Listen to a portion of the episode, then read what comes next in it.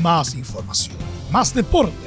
Estadio en Portales ya está en el aire con su edición matinal. La primera de Chile, uniendo al país de norte a sur.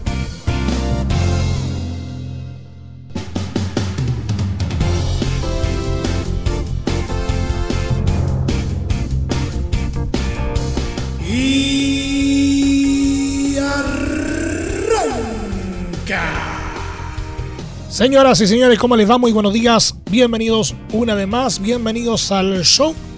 Mitad de semana y ya estamos listos para analizar lo que ha sido el comienzo de una nueva fecha del torneo de primera división. Vamos a estar hablando de ello también. Tenemos algunas eh, cositas relacionadas, ¿no es cierto?, con la primera B que sigue su curso un anuncio importante en torno a la Roja. ¿Qué pasó en Copa Libertadores? Vamos a estar hablando de ello. Algunas sorpresas en torno a la Champions League y mucho más. Todo esto en 30 minutos. Comenzamos. Aquí arranca. Estadio Portales. ¡Ale!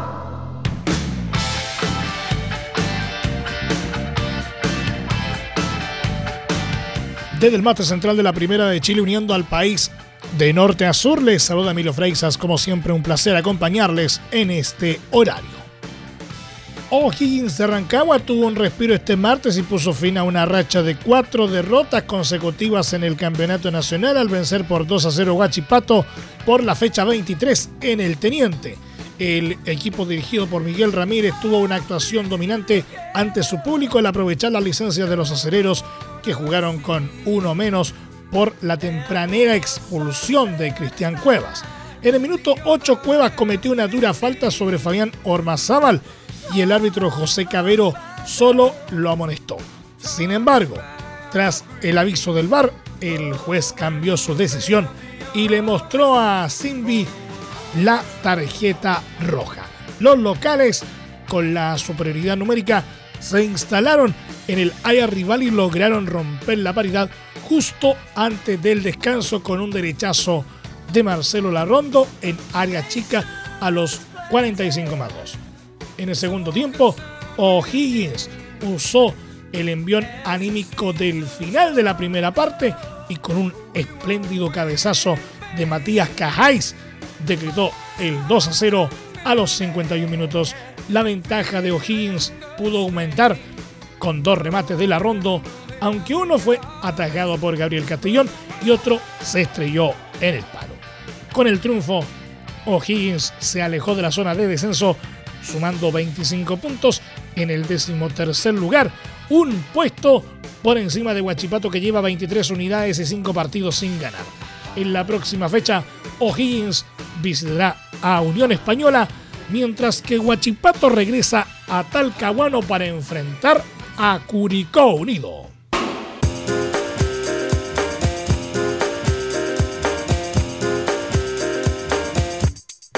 Everton de Viña del Mar sumó un triunfo importante en este nuevo inicio de la fecha del Campeonato Nacional. El cuadro de la región de Valparaíso se impuso por 2 a 0 a Deportes La Serena en el estadio La Portada, consiguiendo tres puntos que le permiten acercarse a los puestos de competencias internacionales. Las anotaciones llegaron tempranamente para el cuadro Oro y Cielo.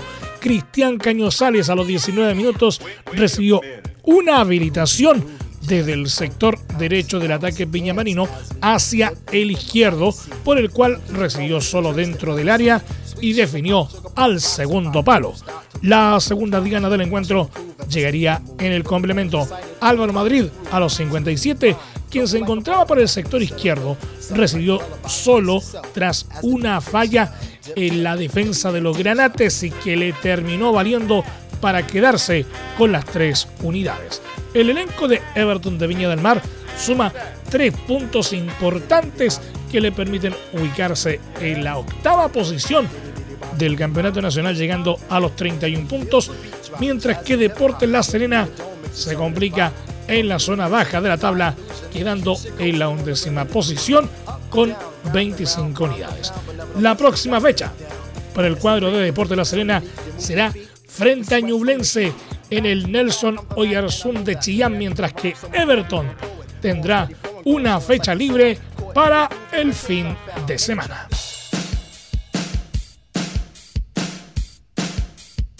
Universidad de Chile busca volver a los festejos y redimirse de la derrota en el Superclásico cuando este miércoles visite a Santiago Wanderers a partir de las 16 horas por la fecha 23 del Campeonato Nacional.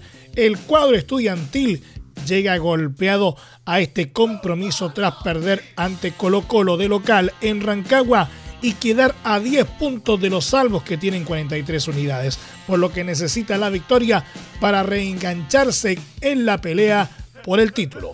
Para este compromiso, el DT Esteban Valencia repetirá un equipo similar al del último duelo ante el cacique, aunque con una novedad. Junior Fernández, flamante fichaje para el final de temporada, será titular. La probable formación de los azules será con Fernando de Paul, Jonathan Andía, Osvaldo González, Ramón Arias, Marcelo Morales, Camilo Moya, Sebastián Galani, Marcelo Cañete, Franco Lobos, Joaquín Larribey y Fernández.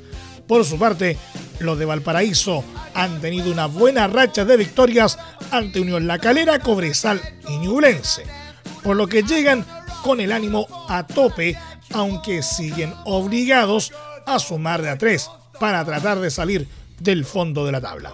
El elenco dirigido por el DT Emiliano Astorga está actualmente con 11 puntos, a 9 del penúltimo Curicó, por lo que buscará hacerse fuerte ante sus hinchas en el Elías Figueroa Brander. Los elegidos en el elenco Caturro serán Mauricio Viana, José Manuel Ajá, Luis García, Víctor Espinosa, Joaquín Pereira, Matías Guerín, Néctor Canelón, Martín Villarroel, Felipe Alvarado, Ronnie Fernández, Paolo Guajardo y Bacache.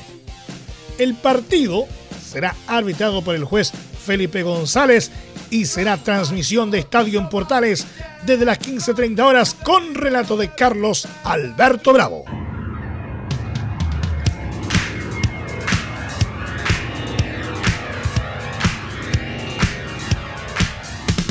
Universidad Católica vuelve a las canchas este miércoles luego del receso por fiestas patrias y de la fecha libre que cumplió el pasado fin de semana.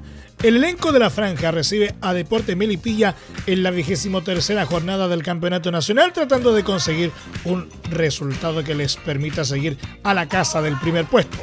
Pese a no haber jugado en la anterior fecha, el equipo dirigido por Cristian Paulucci sigue en el tercer lugar de la tabla de posiciones con 35 puntos a 7 del líder Colo Colo. Desde la salida del uruguayo Gustavo Poyet de la banca, los de la precordillera solo saben de triunfos sobre Audax Italiano y Curicó Unido respectivamente, esto bajo el interinato de Paulucci, quien además fue ratificado en el cargo hasta fin de esta temporada. Entre las novedades que aparecen en el entorno de la UC para este encuentro está la probable presencia de Fabián Orellana en la convocatoria, el único refuerzo que arribó al club en el mercado invernal. Además, asoma la titularidad de Marcelino Núñez por Juan Leiva y la de Germán Lanaro en desmedro de Tomás hasta Buruaga. Con esto, el más probable equipo que paren los cruzados será con Sebastián Pérez en el arco, José Pedro Fuensalida, Germán Lanaro, Valver Huerta y Alfonso Parot en la defensa. Ignacio Saavedra, Marcelino Núñez y Felipe Gutiérrez en medio campo, dejando en ataque a Diego Valencia, Edson Puch y Fernando Sampedri.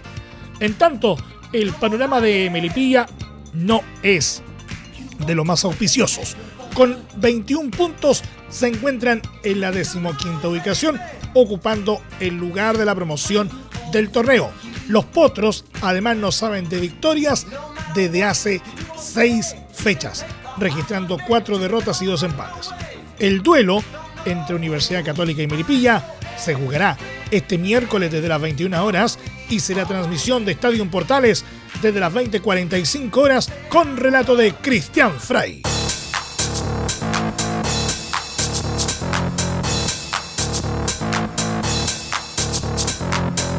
Nos vamos a la primera B este martes en el marco de la fecha 22 del Campeonato de Ascenso San Marco de Arica salvó un empate sin goles como local ante el líder Coquimbo Unido en un encuentro en el que debió jugar con juveniles por tener al plantel profesional en cuarentena. La delegación de 27 personas entre jugadores y cuerpo técnico del cuadro santo que viajó a jugar el partido ante Deportes Temuco fue declarada como contacto estrecho por dos casos positivos de coronavirus con la variante Delta. De esta manera, el equipo del extremo norte del país se presentó con juveniles ante el mejor equipo de la categoría, logrando quedarse con un 0 a 0. Con este resultado, Coquimbo Unido se mantuvo en la cima de la primera B con 38 puntos, mientras que San Marcos se ubicó sexto con 33 unidades.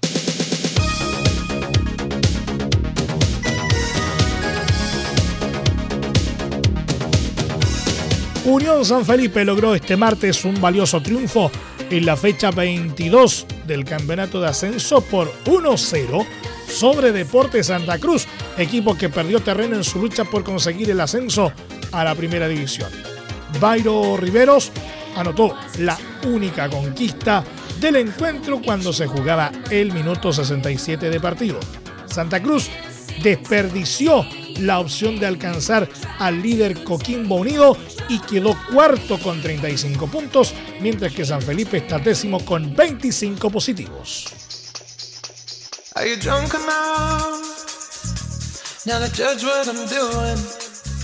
En lo que respecta a la roja, la selección chilena encontró rápidamente al reemplazo del lesionado Eugenio Mena para la fecha triple de octubre de las clasificatorias mundialistas al hacer oficial la citación del joven Nicolás Díaz, jugador de Mazatlán.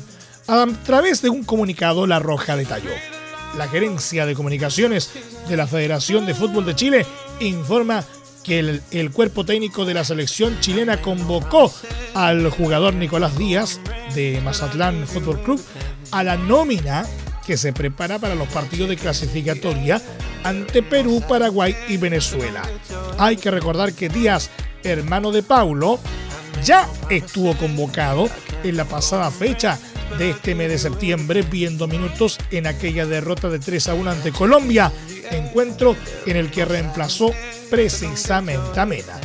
Chile enfrentará a Perú el próximo 7 de octubre en Lima para luego recibir el domingo 10 a Paraguay y cuatro días después hacer lo propio contra Venezuela.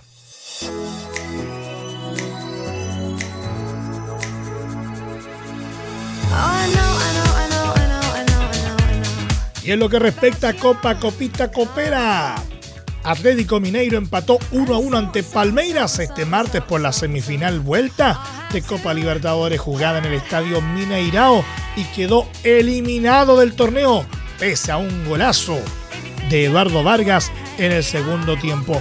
En la primera mitad, ninguno de los dos equipos se hizo daño y Hulk tuvo una clara ocasión a los 14 luego de juntarse con Eduardo Vargas. El verdao con Benjamín Kusevich en el banco de suplentes tuvo a los 25 minutos un aviso con Joaquín Piquerés, quien probó con un remate que pasó desviado en el complemento, los locales se pusieron en ventaja a los 55 con gol de Vargas, quien se desmarcó de gran manera y con un buen cabezazo puso el 1-0. Tras esa anotación, Palmeiras se comenzó a aproximar con Ronnie como principal agente de ataque y encontró el empate a los 68 minutos tras una aparición de Dudú quien definió muy de cerca del arco tras un error de Mineiro en defensa. En los últimos minutos, el equipo de Turboman buscó fórmulas para encontrar el gol del triunfo, pero la visita cuidó el empate 1 a 1 hasta el final. Con este resultado, Palmeiras avanzó a la final por el gol de visita y chocará ante el vencedor de la llave entre Flamengo de Mauricio Isla y Barcelona de Guayaquil.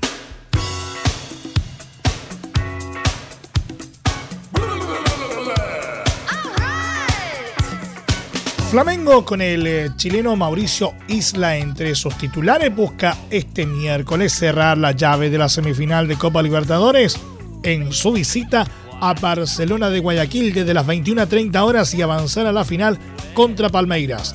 En la llave de ida disputada en Brasil, el conjunto del Guaso ganó con un cómodo 2 a 0, por lo que con un empate e incluso una derrota, siempre y cuando sea por solo un gol de diferencia, puede avanzar. El Mengao, que empató con América Mineiro el fin de semana en el Brasileirao, podrá contar con todas sus figuras, entre ellas el recién llegado David Luis y también el Guaso, quien tuvo una destacada actuación en el duelo de ida que se disputó en Maracaná. La probable formación del gigante brasileño será con Diego Alves, Mauricio Isla, David Luis, Rodrigo Cayo, Philip Luis, William Arao, Andreas Pereira, Georgian de Arrascaeta, Everton Ribeiro, Bruno Enrique y Gabigol. Por su parte, los locales intentarán la hazaña para alcanzar la final del torneo continental, tal como lo hicieron en 1990 y en 1998. Perdieron con Olimpia y Vasco da Gama.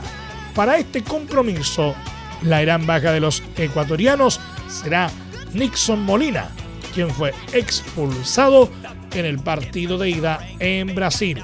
La probable formación del elenco de Guayaquil, que contará con hinchas en las tribunas, será con Javier Burray, Byron Castillo, Luis Fernando León, Williams Riveros, Mario Pineida, Bruno Piñatares, Sergio López o Michael Carcelén, Emanuel Martínez, Adonis Preciado, Damián Díaz y Gonzalo Mastriani. El equipo vencedor se medirá en la final ante Palmeiras, que como ya habíamos dicho, eliminó al Atlético Mineiro de Eduardo Vargas. El partido será arbitrado por el juez chileno Roberto Tobar.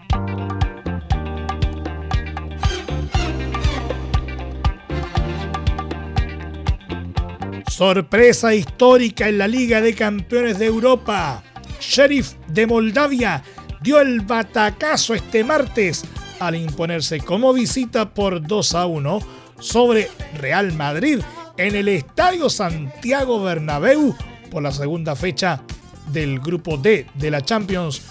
Un gol del uzbeco Yasorbek Boev tras centro de Cristiano en el minuto 25 establecía la sorpresa tempranamente en un partido en el que el cuadro merengue no pudo capitalizar su dominio inicial. Karim Benzema le puso paños fríos al asunto al anotar a los 65 vía lanzamiento el 1 a 1 en un partido que iba a tener un desenlace inesperado. Es que Sebastián Till a los 90 marcó un golazo que enmudeció al Santiago Bernabéu, casa del equipo más ganador de la historia de la Champions League. De esta forma, Sheriff, perteneciente al territorio de Transnistria, que no es reconocido como país, por lo que juega en la primera categoría de la Liga de Moldavia, concretó la mayor hazaña de su historia deportiva. Así, el equipo más modesto de la presente Champions llegó a seis puntos en dos partidos y es el único líder del grupo D en el que también está Inter de Milán de Alexis Sánchez y Arturo Vidal y Shakhtar Donetsk. Real Madrid, pese a caer, es segundo de la llave con tres puntos, mientras Inter de Milán y Shakhtar son coristas con una unidad.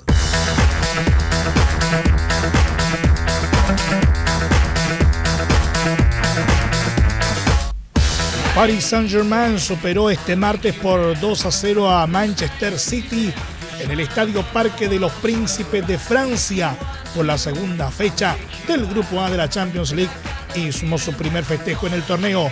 En la primera mitad, el conjunto francés tuvo avisos y logró ponerse en ventaja a los 8 minutos con Idrissa Gueye, quien eh, remató fuerte remate tras una jugada colectiva. Con el correr de los minutos, el PSG cuidó la ventaja y vio cómo los ingleses se fueron aproximando y se encontraron con buenas intervenciones de Gianluigi Donnarumma. A los 26, el conjunto de Josep Guardiola tuvo una clarísima llegada con Bernardo Silva, quien tuvo un tiro en el palo y falló de forma increíble una ocasión.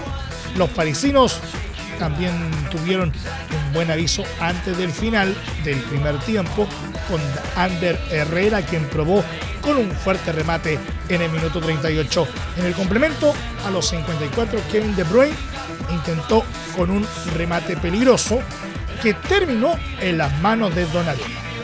El PSG empezó a buscar el segundo del partido y a los 74 Lionel Messi tras un taco de Kylian Mbappé, remató con un zurdazo inatajable y puso el 2 a 0, que se transformó en su primera diana con la camiseta del club.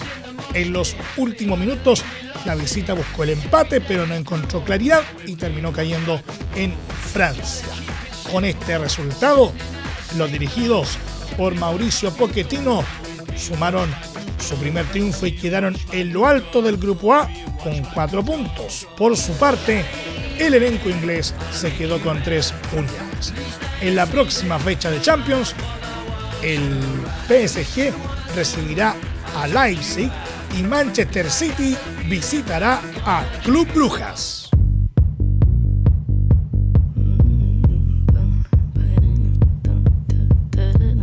El chileno Alexis Sánchez volvió a ver minutos sobre el final con Inter de Milán este martes en el empate sin goles frente a Shakhtar Donetsk la segunda fecha de la Champions League. Fueron precisamente 20 minutos los que tuvo el tocopillano en cancha al reemplazar en los 70 al argentino Lautaro Martínez y pese a no influir mucho en labores ofensivas, sí tuvo bastante despliegue para apoyar en la recuperación y hacer retrocesos que frenaron los ataques del conjunto ucraniano. La primera parte en el estadio de Kiev tuvo los mejores momentos del encuentro, ya que a los cuatro minutos de juego los locales tenían una chance clara de anotar con un derechazo desviado de Manuel Solomón, mientras que la réplica de los lombardos llegó a los 14 con un remate en el travesaño de Nicolo Varela. Para la media hora de partido, Edín Seco erró de manera increíble una oportunidad de gol para los Nerazzurros al elevar el balón en una inmejorable posición frente al arco defendido por André Piatov. En el complemento, los dirigidos por Roberto de Servi pudieron haber golpeado de entrada mediante TT, que no pudo conectar en área chica por un gran cruce de Viran Skriniar. En tanto, Inter recuperó protagonismo en el último tramo del cotejo. En los 65, Lautaro no decidió bien ante una mala salida de Piatov, mientras que a los 86 fue su compatriota Joaquín Correa el que exigió al experimentado guardameta con un derechazo que pudo haber cambiado el resultado final.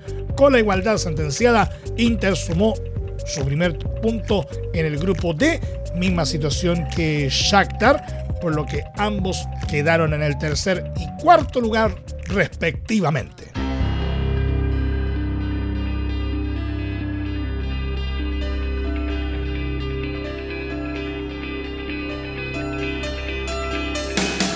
Cerramos con nuestro querido polideportivo. El tenista nacional Gonzalo Lama, 336 del ranking ATP, tuvo un gran debut en el Challenger de Lima, Perú, al vencer al argentino Tiago Agustín Tirante, número 204, en tres sets para instalarse en segunda ronda. El deportista chileno se impuso al trasandino por parciales de 6-3, 3-6 y 6-1 en un compromiso en el que mostró su mejor versión en la manga decisiva. Allí, el chileno no le dio respiro a su rival y le arrebató el saque en los juegos 2 y 4 para poder quedarse con el triunfo. Lama que aseguró subir unos 10 lugares en el ranking, tendrá en segunda ronda otro difícil escollo ante el argentino Juan Manuel Cerúndolo, número 103. Nos vamos, muchas gracias por la sintonía y la atención dispensada. Hasta aquí nomás llegamos con la presente entrega de Estadio en Portales en su edición AM, como siempre, a través de las ondas de la Primera de Chile, uniendo al país de norte a sur. Les acompañó Milo Freixas.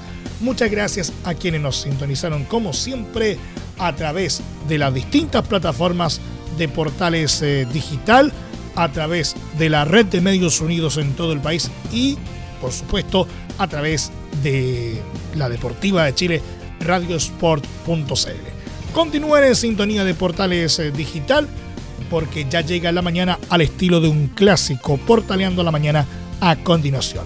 Más información luego a las 13.30 horas en la edición central de Estadio en Portales junto a Carlos Alberto Bravo y todo su equipo. Que tengan todos un muy buen día y recuerden que hoy día tenemos jornada futbolera a partir de las 15.30 horas.